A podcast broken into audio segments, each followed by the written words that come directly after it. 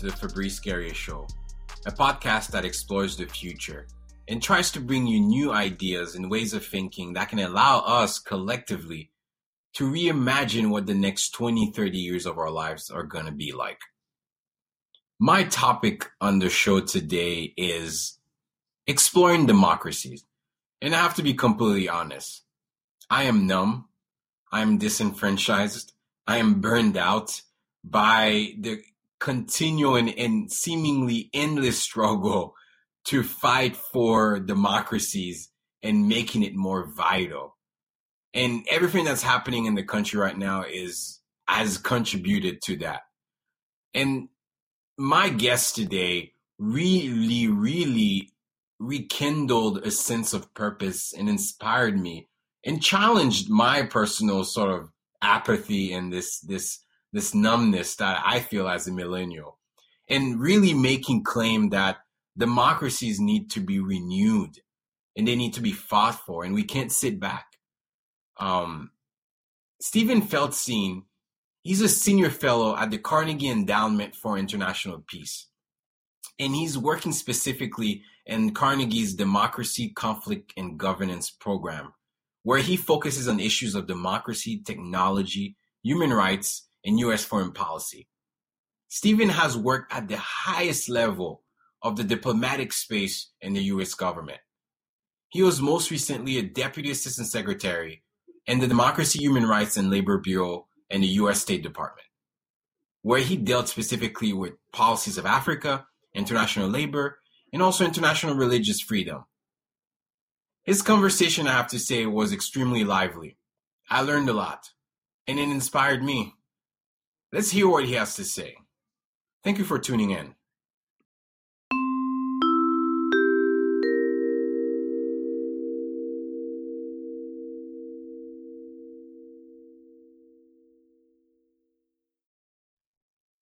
All right, welcome everyone. Uh, we have a special guest today, Steven Feldstein.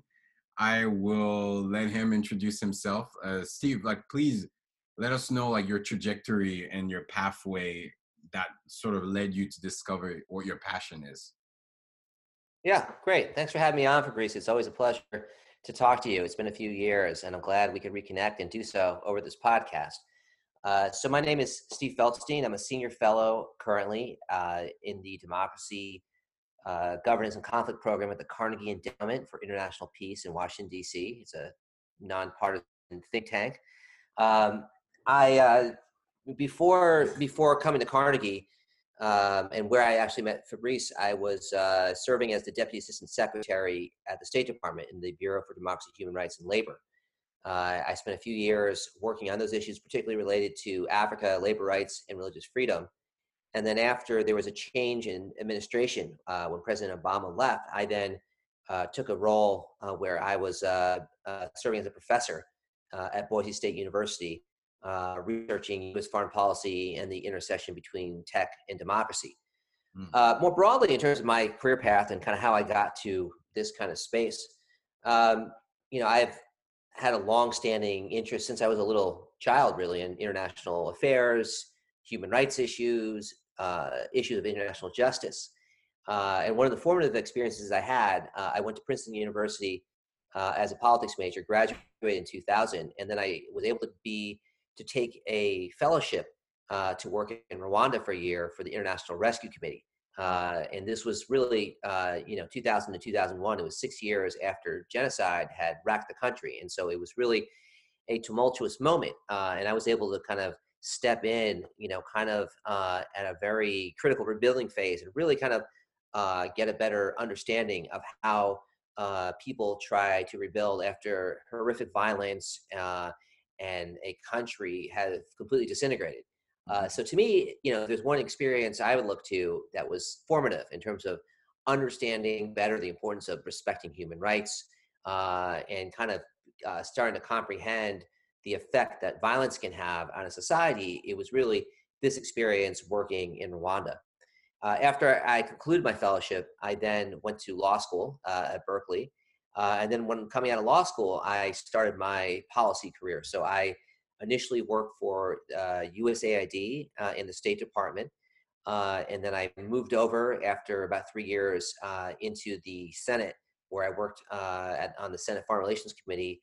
Uh, first, when uh, Joe Biden was the chairman of the committee, oh, wow. and then I stayed on when John Kerry came in as chairman. I then left after serving about five years on the committee, working on different foreign policy, foreign aid, type of issues and then went to USAID and then the State Department. So it's been kind of a long trajectory. It's it's funny how the years kind of add up. I still think of myself as not that far out of grad school. And yet, I guess now looking at it, I, I graduated Berkeley in 2004, and we're now in 2020, so it's 16 years. Wow. Uh, and you know, I've had, I've had a number of different uh, policy experiences, several experiences abroad, and other types of things. So uh, that's a short kind of sketch of my bio, but I, we can delve into any aspects further, that, Fabrice, that you would uh, like to go into. Definitely, I, I'm. I'm. That's so fascinating. Your trajectory and policy. Like, I'm intrigued to hear. Like, we could even dive in directly into the future, um, because I think like a lot of our society is transforming so fast at an immeasurable rate, and a lot of people sort of when they see the future, they sort of look at this sort of high tech or or sort of the matrix so they have like this sort of science fiction view of the matrix. I would love to hear from your perspective like in real life like what are some of the troubling things that you feel or the ideas that you feel as a country as a democracy or or collectively as a human species is is that we need to pay attention for for the next 30 years? Because I, I feel like there are so many especially for underdeveloping countries or developing countries. I'm from haiti originally. I, I feel like you don't necessarily see you don't really understand like i guess people don't really understand how those countries are going to be able to adapt to these these vast changes. Uh, so i would love to hear just your your um your intuitions or your thoughts or your research that you've done in, in terms of that frame.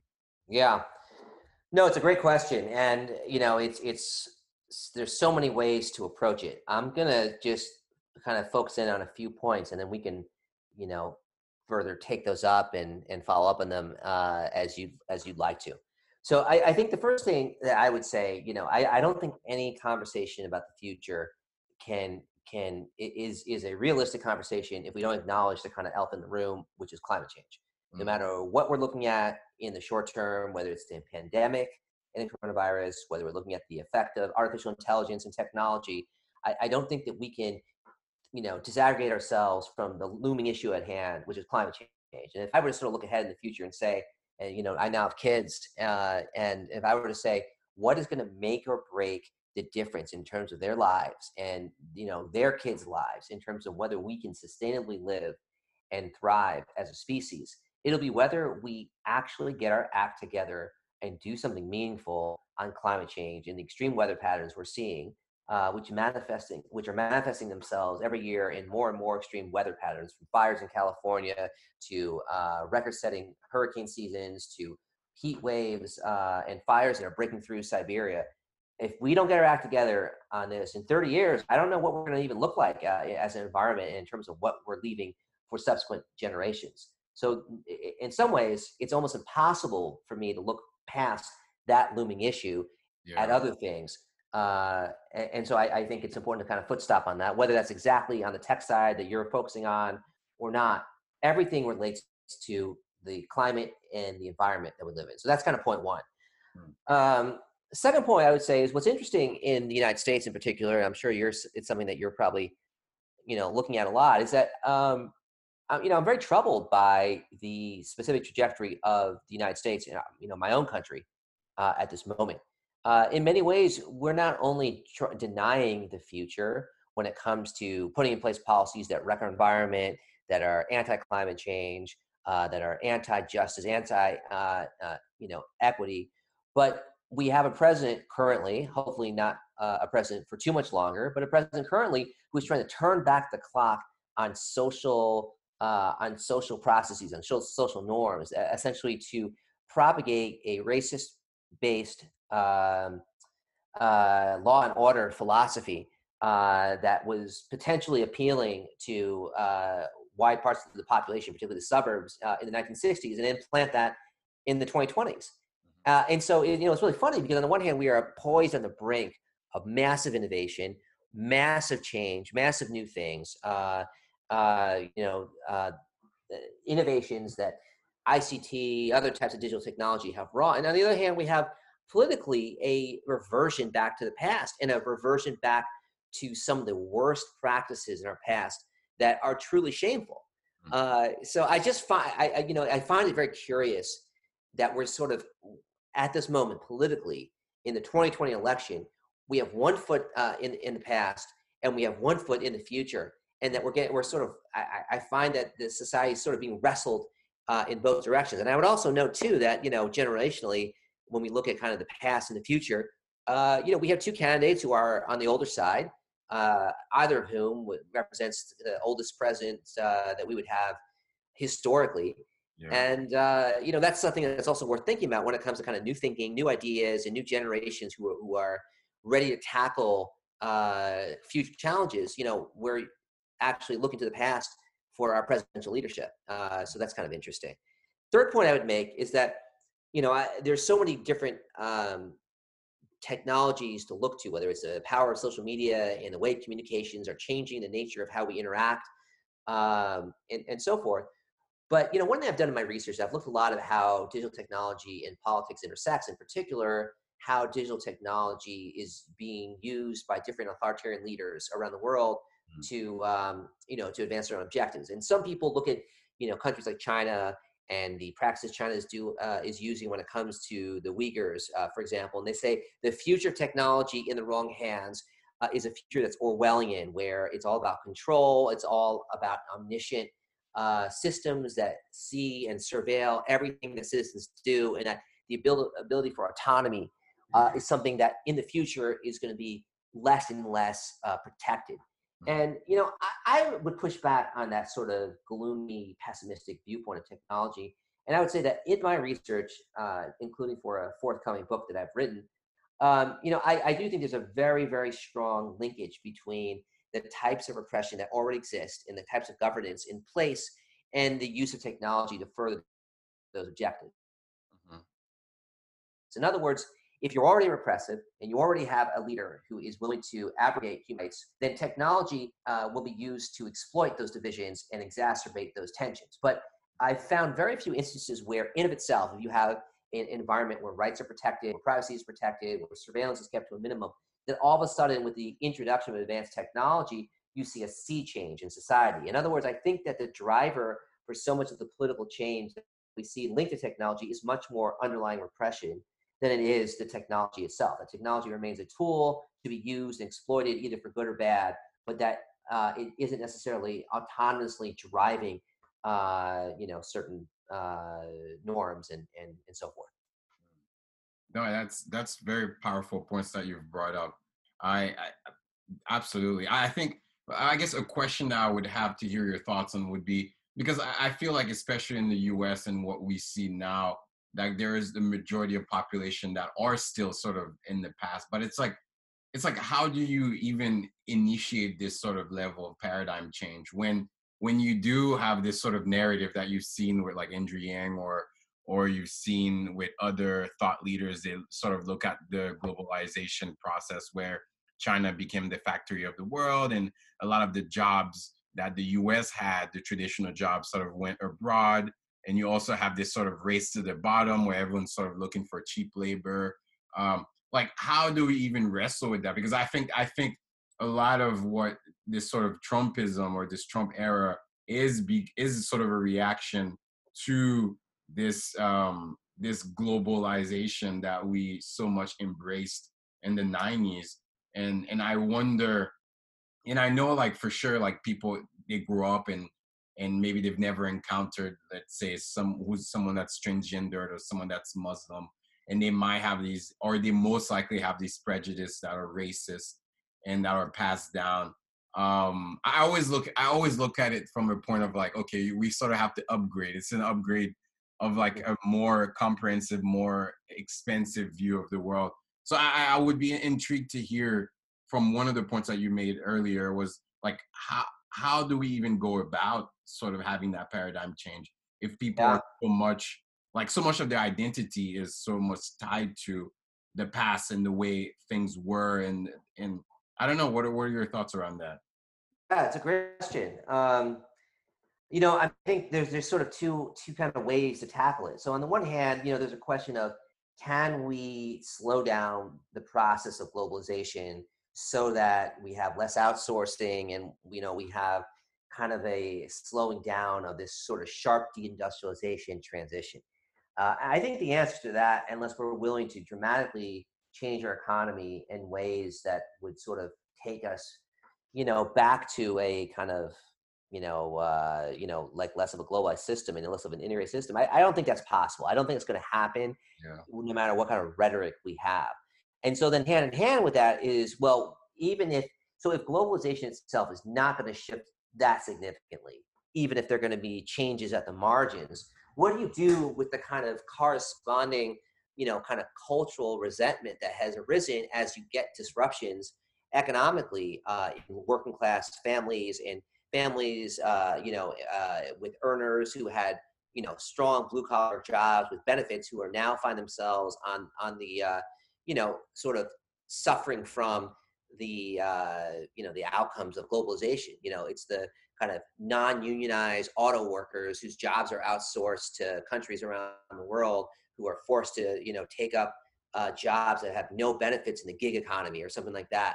Mm. uh, you know what do you do with that? And so you know part of part of what has happened is that you then have large parts of that population formerly you know democrats who are embracing kind of nativist uh, republican policies and so you see a greater polarization in the United States. You don't actually see a solving of the economic issue, but you do see a closing in of the country, and that makes for uh, you know really sharp divisions in the United States, and also doesn't really prepare us for meeting the challenge of where we need to be. So you know, I do actually have kind of a solution to that, or at least an approach that I think you know can help alleviate the situation. And it actually relates very uh, closely to what you uh, alluded to a second ago, uh, in terms of what Andrew Yang and some of the others have proposed uh, when it comes to you know universal basic incomes or social social safety nets.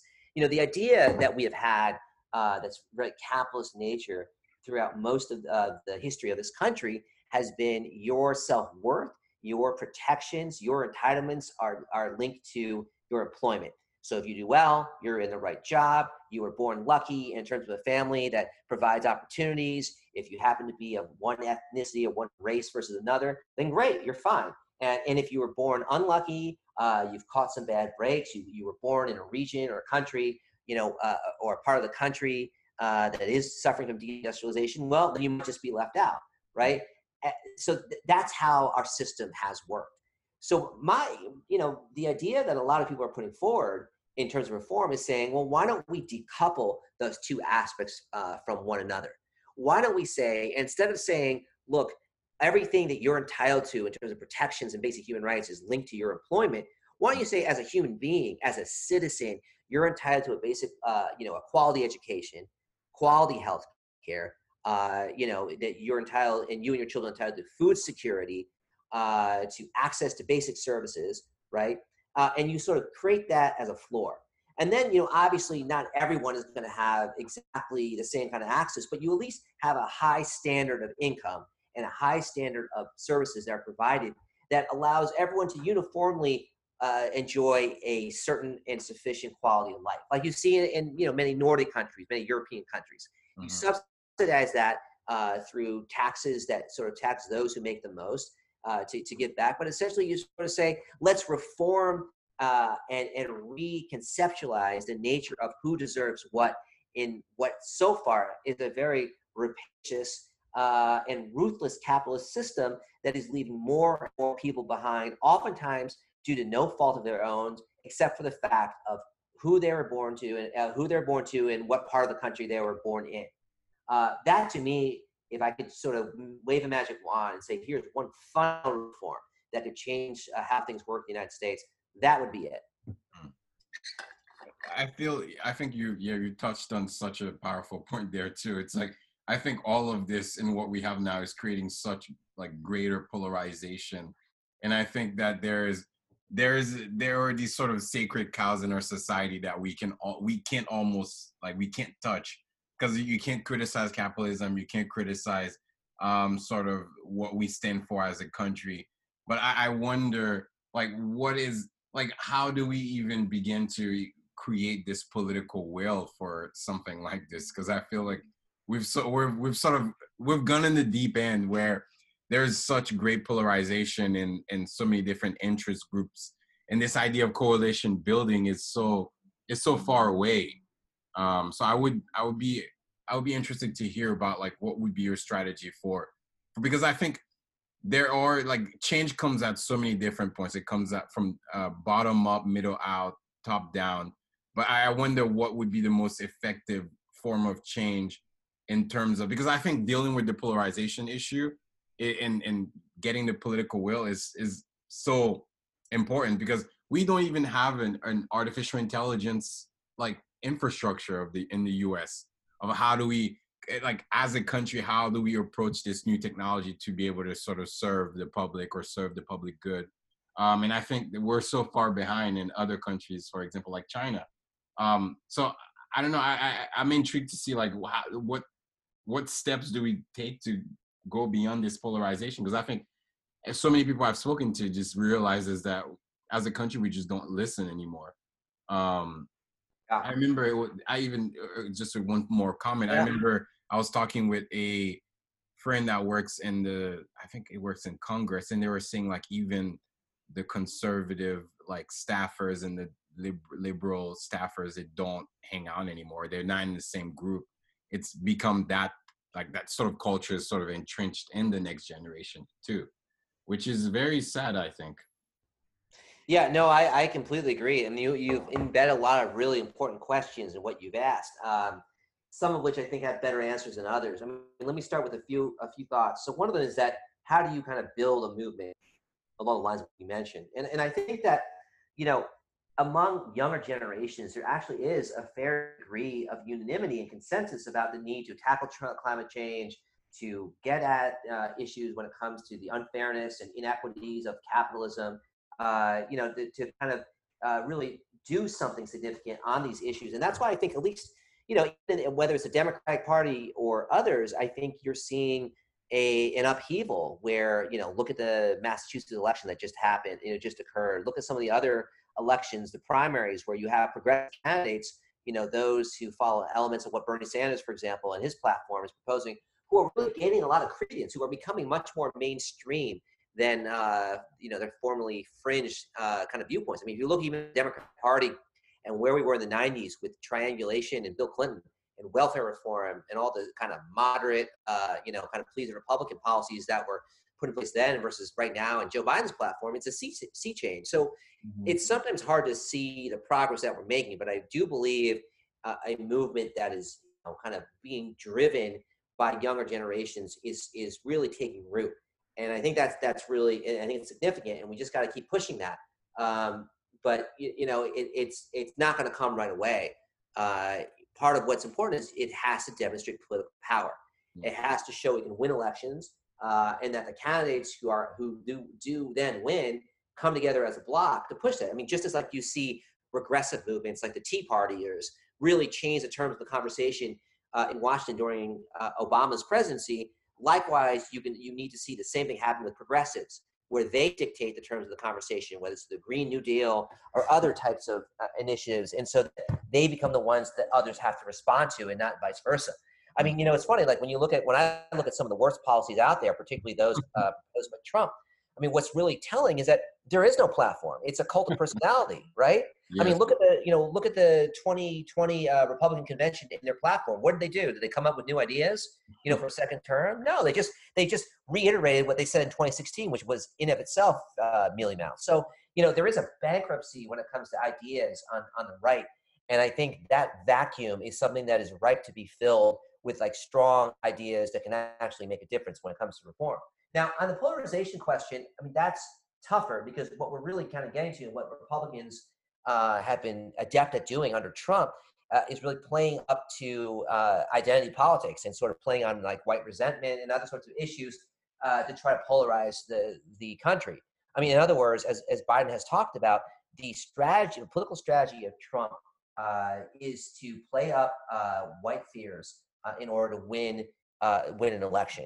And so the you know the short term gain for him is lately is sort of long term division and polarization for the for the whole country, and that's just really hard to combat.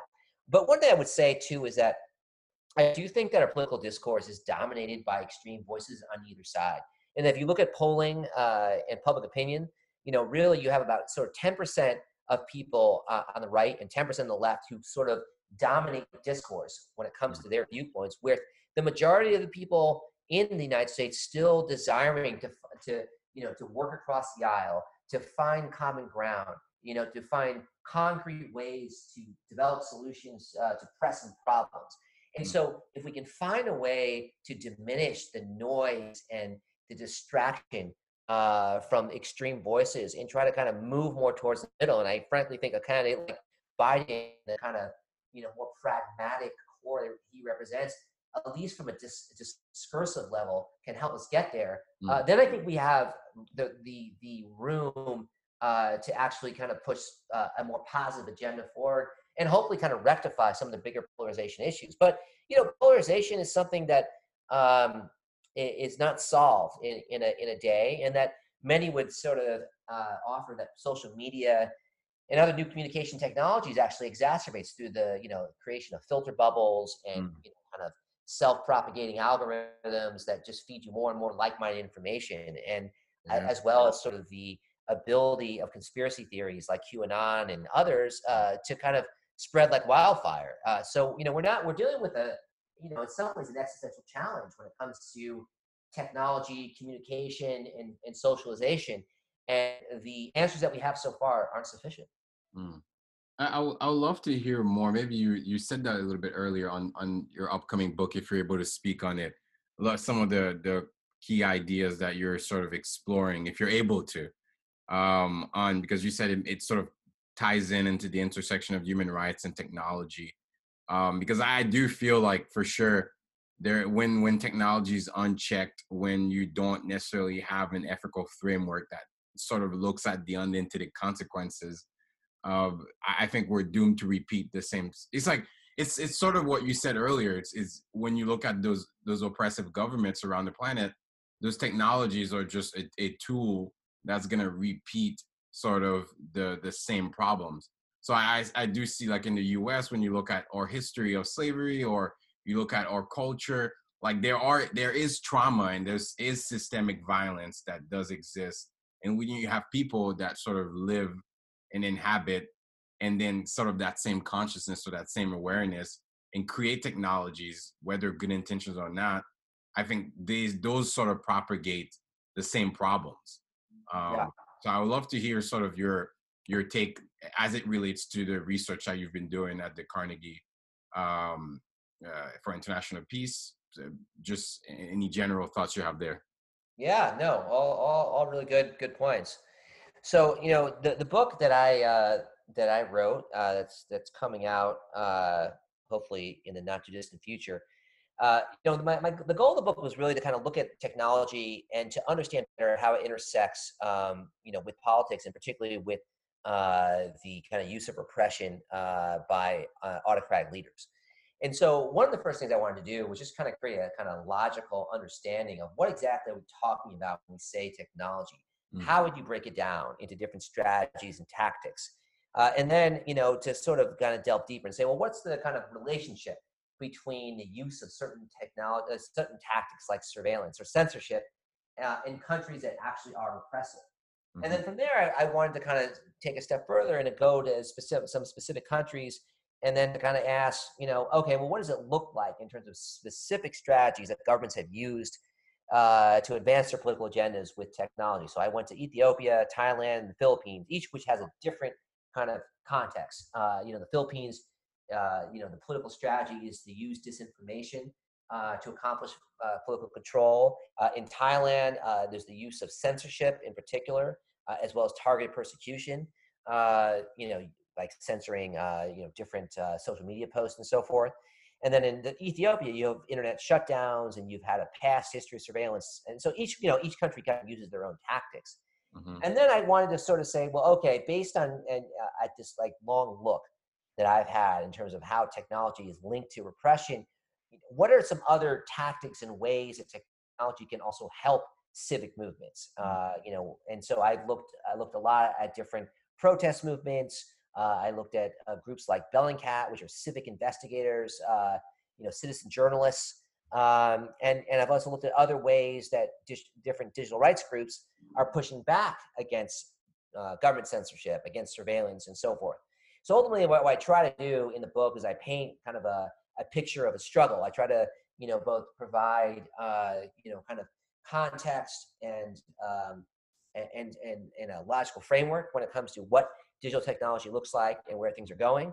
Uh, I try to kind of break it down by different type of technology, and then I try to ask uh, some questions about what does it mean. Now, a couple of just insights that I got from that. You know, one of them is that there's a lot of talk about uh, China and its uh, proliferation of technology uh, and how and how that sort of essentially is exporting digital authoritarianism. And so that's one of the things I looked at uh, in a lot of my country case studies. I sort of wanted to know to what extent are the Chinese influencing the adoption of authoritarian techniques by governments that otherwise wouldn't have access to that type of technology. Yeah. And what I found is that actually, you know, there's probably a bit of overstating when it comes to China's role. That uh, you know, the U.S., Israel, uh, you know, Germany, France, the UK, Japan, many others provide advanced technology, oftentimes to uh, repressive regimes uh, it's not just limited to China. I mean, a good example actually is the recent events in Belarus, where a uh, U.S. company, uh, Sandvine, has been linked to the provision of uh, censorship technology, uh, deep packet, packet inspection to that government, which is impressive. So, you know, one of the kind of takeaways for me is it's a complicated context when it comes to technology and who's culpable. Uh, a second, you know, takeaway is that uh, technology is very well, every, is very, you know, the use of kind of these uh, strategies is very much linked to the level of repression in the country. So the more highly repressive a country, your China's, your Russia's, your Saudi Arabia's, your Kazakhstan's, your Pakistan's, the more likely it is that they will use a range of different digital technology tools uh, to accomplish their political objectives. Uh, mm-hmm. but what I, one thing I did find is that um, within authoritarian countries, it's not uniform. So some countries, uh, depending on the level of sophistication, uh, the level of development, will use certain types of tools like you know AI-based surveillance uh, versus other countries that have less uh, capacity. Uh, you know, like Ethiopia, uh, which will rely on internet shutdowns or the persecution of online users as some of their main tools of of control. so it really kind of varies depending on which country you know you're talking about. And then a final thing is that you know it, it, even though authoritarian countries are more likely to use digital technology to accomplish their political objectives, uh, it's not just limited to autocratic states. That many democracies, particularly weak democracies, also rely on these tools. What's interesting, though, is that democracies there tends to be a reliance on certain types of tools versus others. So many democracies, like the Philippines, will rely on manipulating information, uh, you know, via trolling, intimidation, harassment on uh, online, as opposed to direct methods of censorship or surveillance uh, along the lines of what you'd see in China.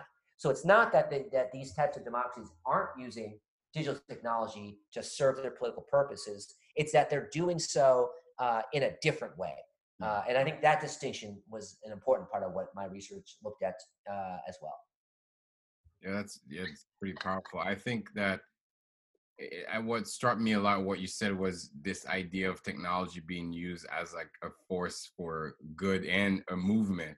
Um, I remember I always get goosebumps from this. It's just I remember during the Arab Spring, where um, the dictator at the time was so I think they were cracking down on activists that were organizing on Facebook, mm-hmm. uh, the protest, and people from around the world saw that, and and they individually changed their addresses on Facebook to major cities in Egypt, and that made it almost impossible for the government to at that time to be able to crack down on those activists. And I feel like that always, I felt like that's always such a, like this sort of the idea of the internet or the technology to be able to connect people across borders. I think a lot of people see that as a threat. A lot of autocratic governments see that as a sort of a, a threat because I think cognitive freedom is sort of gives the ability people to be creative, to imagine something different, and and gives them another template. So, and, and I think a lot of powers are feel threatened by that. So like I would be sort of intrigued to see like how how because I think that we haven't necessarily seen how tech because technology is such a force that we can't necessarily control. And I think as a human being, like we don't necessarily understand in what ways just the, the tremendous power that it has to be able to sort of create social change, which it has. Like you look at Me Too movement, you look at so many different types of movements around the planet. So I would love to hear your thoughts around like, and even in your research, like in what ways that did you see? Did, did what there was there groups that sort of push back against those those forces, those those kind of forces that are using technology in a negative way um, against the citizens? Like, in what ways did the people sort of fight back in a way?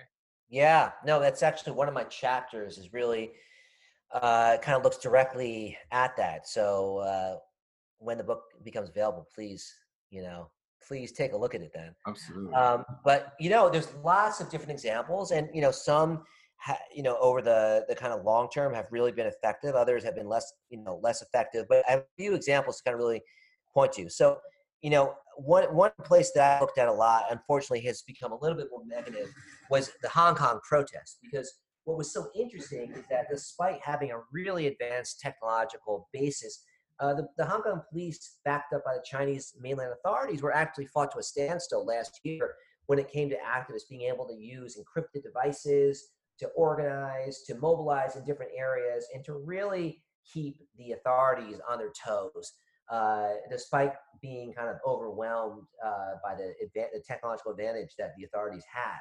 Mm-hmm. And that's a good example where it's really a lot of people describe you know this struggle between repressive governments and activists as a cat and mouse game where uh, governments will come up with a certain innovation that they think gives them an edge activists will find a uh, way around it and innovation uh, governments will then see that and they'll try to up the ante and it kind of just have to constantly innovate it's very it's very um, recursive in terms of how how it works uh, I'll give you a, a, couple examples of places where you have seen kind of longer standing effects. So Sudan is an example where activists were able to kind of communicate with one another, uh, to rely on existing civil society networks, use social media uh, to amplify those networks, but ultimately to kind of stay in touch even when the internet was shut down because of the strength of those existing ties.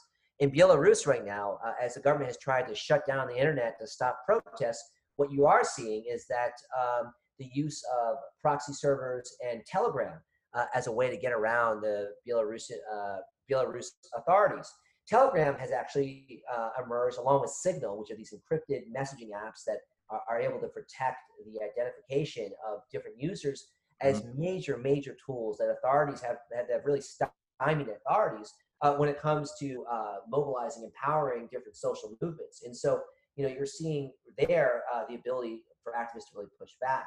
I think what's also interesting is that governments have less of an ability to cover up uh, bad actions that they that they undertake. So, you know, I mentioned Bellingcat earlier, but there's other kind of digital investigative units that are, are around that rely upon open source investigative techniques in order to uncover what kind of bad acts governments are doing. So, for example, Bellingcat was able to trace the shooting down of the Malaysian Airlines plane by Russian uh, by Russian soldiers using uh, information gleaned from the internet and social media.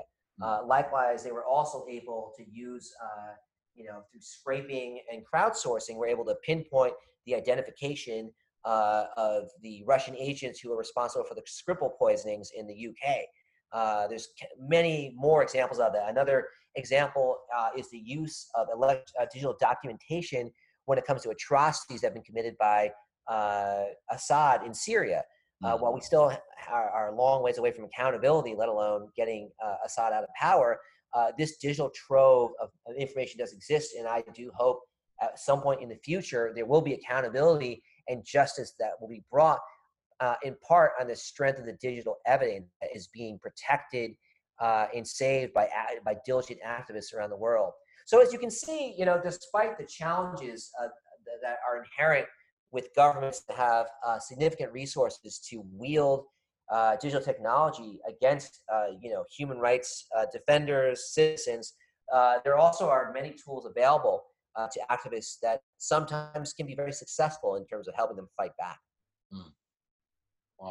That I I have a question. I I, I would love to hear your thoughts because that got me thinking about democracy as a project, as an experiment. Because I know it's not perfect, and I know like when I look at, for example, the government of Haiti or compared to the government of the U.S., like the U.S. has more checks and balances uh, than other countries. Um, but I almost feel like this sort of democratic project there's this book by Fukuyama called The End of History. I think that's the title of the book. And he, he makes the claim that liberal forms of government is the last form of government that's going to exist on the planet. But for me, my tension and my pushback is I feel like there's so much, so much more that can be created in terms of like equity, in terms of, of, of human dignity, in terms of well-being um, and mental health. I feel I, I'm, I'm wondering from your thought, like, as as a global world and that's becoming ever so more interconnected and then there's these emerging technologies that are allowing us to sort of perceive new fields and new understandings like do you are you do you remain an optimist uh, for the future of humanity in the terms of of this interconnectedness? Because i think it's such a pull and tug. You're like pulling because there's so much historical trauma and then i'm sure when you in your time in I think you said Rwanda or Uganda, I forgot. Rwanda, yeah. Rwanda, you've learned very much around what like what trauma is and how it sort of seeps into this seeps in and fuels a cycle of violence. And I feel like a lot of what we see today in terms of conflict is, is sort of the legacies of the past um, that are not necessarily addressed. And even if they are addressed, they're still remnants of these like structures systemically. So I would love to hear just your your thoughts around like, are you optimistic around the future of the world? Is there is there possibilities for a better democracy than what we have now that is healthier, more vital? And like, what does it take? Um, because I think it just it, it's such a it sometimes feels so discouraging to when you look out in the world because the only thing that you see in the news it's just complete disaster. And when you read steven pinker who says we live in the most peaceful time in in our age I, I, just i just feel like there's such paradox and there's such complexities. I would love to hear your just your, your gut feelings your thoughts um, from your life experience. Yeah no i mean you know it's a, it's a great question. And you know i think you know the first thing the first thing i would say that democracy is a struggle. It's not easy. It requires constant renewal and commitment, and that you need to have, you know, a, a shared ideological understanding about what you're doing. Because uh, without that, without that kind of social consensus about why it is important, it's very easy for it to be co-opted by uh, authoritarian leaders. I mean, you're kind of catching me at an interesting point where I'm both optimistic and pessimistic at the same time. Mm. I mean, I think uh, you know my per- my pessimism uh, stems from the fact that I, I am watching significant de- de- you know a deterioration of democracy in my own country, and it's just it's hard to kind of rationalize why that's happening. Uh, I can I understand. I've read the explanation. I even lived in a red state for three years, mm. and I see it. But I, I, it's just still hard to kind of um, really internalize why those processes are occurring. And it does make you wonder that if it if it can happen in a strong and vibrant country as the United States, and where is democracy safe? Mm. Uh, so that kind of gives me uh, gives me pause. Uh, on the other hand, I mean, what I think gives me optimism is that no matter what alternatives are propagated, you know, um, to democracy, usually different various forms of benevolent uh, or, or more severe authoritarianism, uh, none of them really have, you know, I mean, in some respects, the end of history is correct in that there hasn't been the birth of an alternative ideological governance system, political system that people have bought into. I mean, there has been disillusionment uh, with democracy. There's been cynicism born out of corruption in, and democracies that haven't lived up to their potentials. But there isn't, you know, this kind of uh, broad-based ideological embrace of an alternative. I mean, the most we can look to in that regards is, you know, maybe something like, uh, you know, the kind of polarization, uh, you know, or not polarization, the populism that's occurred, but that's very individual. Uh, frankly, that it tends to burn out pretty quickly. Uh, and so the sustainability of populist movements, I think, is, you know, very much, uh, you know, is very dubious. Uh, and so in that sense, I, I, remain optimistic because I do think that of, of all the systems that we do that we have out there, um, democracy still offers the greater potential and possibility for, for, humanity and for citizens to, you know, accomplish uh, an enlightened uh, set of ideals, principles, and values.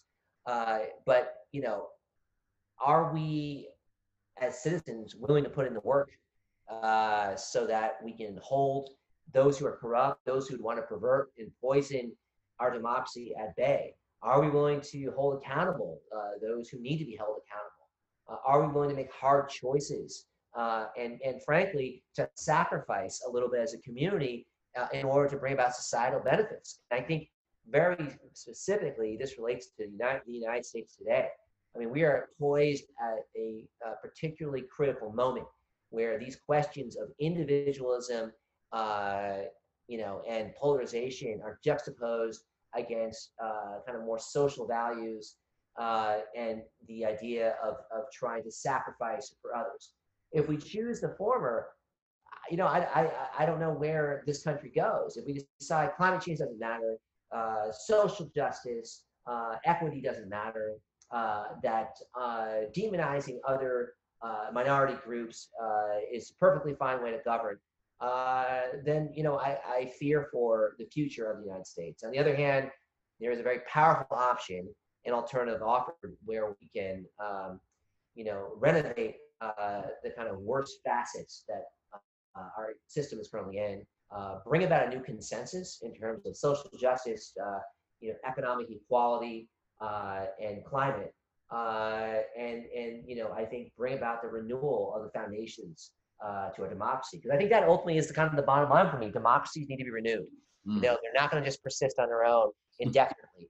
Uh, they will deteriorate uh, without a strong kind of renewed consensus about why they're important and coming together. Uh, so that's kind of for me the kind of bottom line question. Wow, yeah, that's definitely a lot important question to ask. I, I, I have a final question. I would love to, just, if you could tell the viewers or the listeners, and wherever they are at now, is like what, like, and I know you talked about climate change, or maybe it's something else, but what is one idea or one topic that you think that people should be paying attention in their own lives and try to understand because you believe that's going to shape the future, the next 25 years of their lives? Like, yeah. Well, I mean, certainly, you know, I, I, I, think I foot stomped enough on climate change, so I'm not going to say it again, although I, I think as a overarching issue, it all begins and ends with climate change. But the other thing I would say is I think people ought to really pay attention to how technology is used in their lives and to not accept at face value how technology is used, but to realize that uh, it is flawed, that it requires improvement and diligence, and that people have an obligation uh, to push back and demand accountability, transparency, and safeguards mm. uh, when it comes to technology that may be used in irresponsible or exploitative way. And so, whether we're looking at you know social media algorithms, uh, facial recognition, uh, releasing predictive uh, algorithms, uh, use of kind of widespread surveillance, you know these are not baked in structurally. These are things that uh, you know people have a choice and they have discretion mm. to change, to modify, to reform. And so, you know, I, I do I hope that as we become a more and more automated and technologically advanced society, that we don't lose sight of the fact that these are instruments to help enhance our lives, and that no one has the final word on how they're used, uh, particularly governments, and that mm-hmm. citizens have an obligation to push back when needed, and to never kind of and not to lose sight of core human rights values when it comes to ensuring that technology is being used to enhance their rights, enhance their uh, you know, uh, their quality of life and not used detrimentally to enhance the political power uh, of a, uh, you know, uh, of an autocratic leader. Powerful. I, I, uh, I, I, that, yeah, that resonates with me a lot. The idea of human agency and really understanding what we have and in terms of the power in shaping the future. That's very powerful. Well, Steven, this has been such a wonderful experience to hear your wisdom and your your thoughts. I think this conversation is just beginning. Um, I, I wonder where can your can can the viewers find you in your social media if they want to reach out to you. Um, and I'd love to hear also when is the when you think the book's going to be out too. What's the title of the book if you're out to share? Yeah, well, first of all, Fabrice, it's been a pleasure to reconnect. And now that we're both in the uh, same city. Uh, hopefully, in uh, in the future, near future, we'll be able to see each other in person, uh, especially when we kind of get the pandemic a little bit uh, more under control. Uh, in the meantime, you know, my I tweet under at Steve J Feldstein. So find me on Twitter. that's sort of one way. Then you can also go to the Carnegie Carnegie's website and you can look up some of the stuff that I've written uh, either recently or kind of upcoming events I'm going to uh, you know to be leading, and hopefully you'll be able to tune in and and you and your your viewer, your listeners will be able to check it out. Uh, and then in terms of the book, um, you know, I'm still figuring out the uh, kind of editing production schedule, but I'm hopeful that uh, in early 2021 uh, the book will be will be launched. So more to come on that front, but I will keep you posted once I have more details on that end. Fantastic. Well, thank you so much. Great. Well, thank you for having me and uh, best of luck. Definitely. Thank you. Uh, bye. Bye.